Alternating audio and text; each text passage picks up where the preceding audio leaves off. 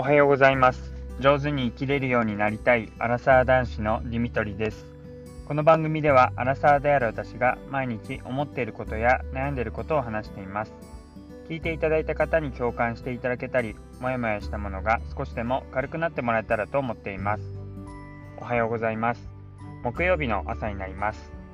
えー、もう木曜日なんですね。今週もあと2日木曜金曜となりました。えー、今朝は、えまた晴れていて、え気持ちのいい朝になってます。昨日、えー、雨予報が少し出てたんですが降ったんですかね。特に水たまりみたいなものは見当たらないんですが今日はいい天気になりそうです。今日3月3日、えー、ひな祭りですね。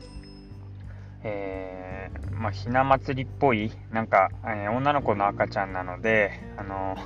ひな壇みたいなのを買ったりとかえー、ひな祭りっぽいことっていう風なことも考えてたんですけど、まあ、なかなかひな壇を飾るだけのスペースもなく、うん、あの人形の顔もまた能面みたいで怖いよなーなんて話をしてたら、まあ、簡単に、ね、ひな祭りっぽい何て言うんですかね、まあ、写真撮影用のものが、えー、あればいいかなんて話をして簡単なもので、済ませるって感じになりそうです。えー、少し前にあの被り物とか、えー、そういう着せ替えっていうか赤ちゃんにいろいろ着たり着せたりあとくっつけたりするのが可愛いって話をしましたけども、えーと、うちの奥さんの方が赤ちゃん用の袴みたいな、えー、まあ普通の赤ちゃん用の洋服なんですけどもちょっと袴っぽくなってるようなものを買ってきてくれて、まあ、それとあとは、えー、ひな祭りの何て言うんですかねあれは壁掛ける用の、えー、うん、ポスターじゃないですけど、うん、なんか、なんて言っていいかわかんないんですが、四角い壁掛け用のひな祭りってわかるような、えー、そういうものを用意して、結構もう何日も前から写真撮影をしているようでした。あとはうちの両親が、えー、特に父親の方があの縫い物に凝っていて、で、まあ、縫い物で作ったっていうか自分で手で作った、えー、ひな人形みたいなほんとちっちゃな簡単なものですけども、まあ、それをくれたので、まあ、それを並べて写真撮影をして、まあ、多少ひな祭り感は味わったかなっていうところです。なかなか、えー、ひな人形を用意するってなると大変ですしなんかいろいろ調べてみると言われっていうかなんかこう良くない伝えっていうか、もあるみたいで、もともと奥さんの実家の方でも、あの、ひな人形があったので、まあ、それをもらってこようかなんて話をしてたんですが、なんか、まあ、昔の人曰く、えひな人形はその子のこう良くないこと、え悪いことを吸収してくれるものだから、ま、その良くないものをまた娘に引き継いでしまうことが、えー、ありあり得るっていうことであのなので、まあ、その子に1人につきひな人形は1個ないと、えー、そのや良くないものをまた引き継いでしまうっていうような、まあうん、言い伝えというか、まあ、ひな人形会社のそういうあの たくさんひな人形売れるための宣伝じゃないかななんても思ったりするんですけどまあでもそういう言い伝えがあるようで、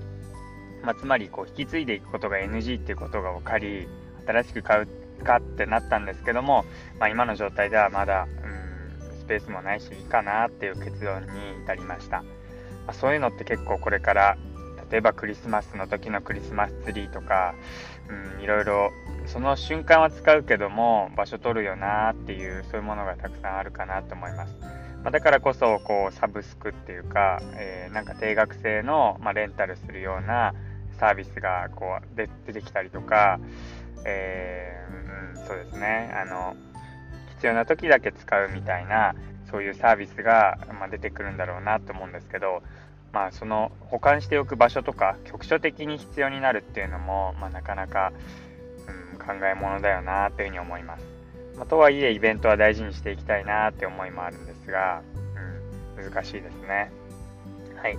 で、昨日ですね、え、ちょうど帰ってきてから、えー、久々におむつ替えというか、まあ、おむつ替えは結構してるんですけど、ちょうどですね、もうお食事中の方いたら申し訳ないんですけども、まあ、うんちタイムと重なりまして、あちょうどあ出たみたいだねなんて奥さんが抱っこしてる時に話していて、で、夫婦で、じゃあちょっと手伝うよって言って変えていたらですね、昨日は本当久々に、えーと、噴射状態でですね、まあこれ本当に赤ちゃん子育てした方わかるかと思うんですけども、まあ、驚きと、まあ、ちょっと、まあ、ちゃんと出たねっていう嬉しさと、あとはもう単純に汚いっていうか うん、なかなか自分じゃ絶対ありえないし、うん、なかなか見ない光景が昨日は広がっていて、アーチを描いてですね、はい、お食事中の方、本当に重ね重ね申し訳ございません。はい、あのすごい感じで出てきたので、まあ、2人してあの大声を出して、はい、あの叫んでしまいました。まあ、そういう状況もありえるっていうことで、まあ、全然あの自分の子供のことですしあの苦じゃないんですけど、まあ、布団とかあのソファーとかにくっついてしまうとどうしてもあの色とか汚れが目立ってしまうので、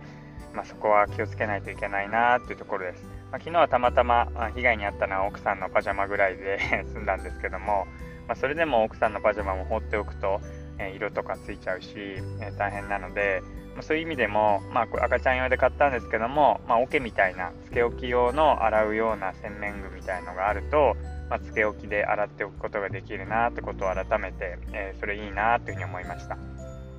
まあそうやってもう不意な汚れみたいのがあると思うのでなかなか外出した時にこれ服が汚れちゃったら自分たちの服の着替えってなかなか用意できないよなってまあユニクロとか近くの、うん、そんなに高くないところで買って帰るっていう感じになるんですかね。うん、なんかそういうのも外出に、えー、思いつがえっていう考えるとありえるんだななんてことを思いました。はい、ということで、えー、今日はそんな話をしていきました。最後まで聞いていただいてありがとうございます。また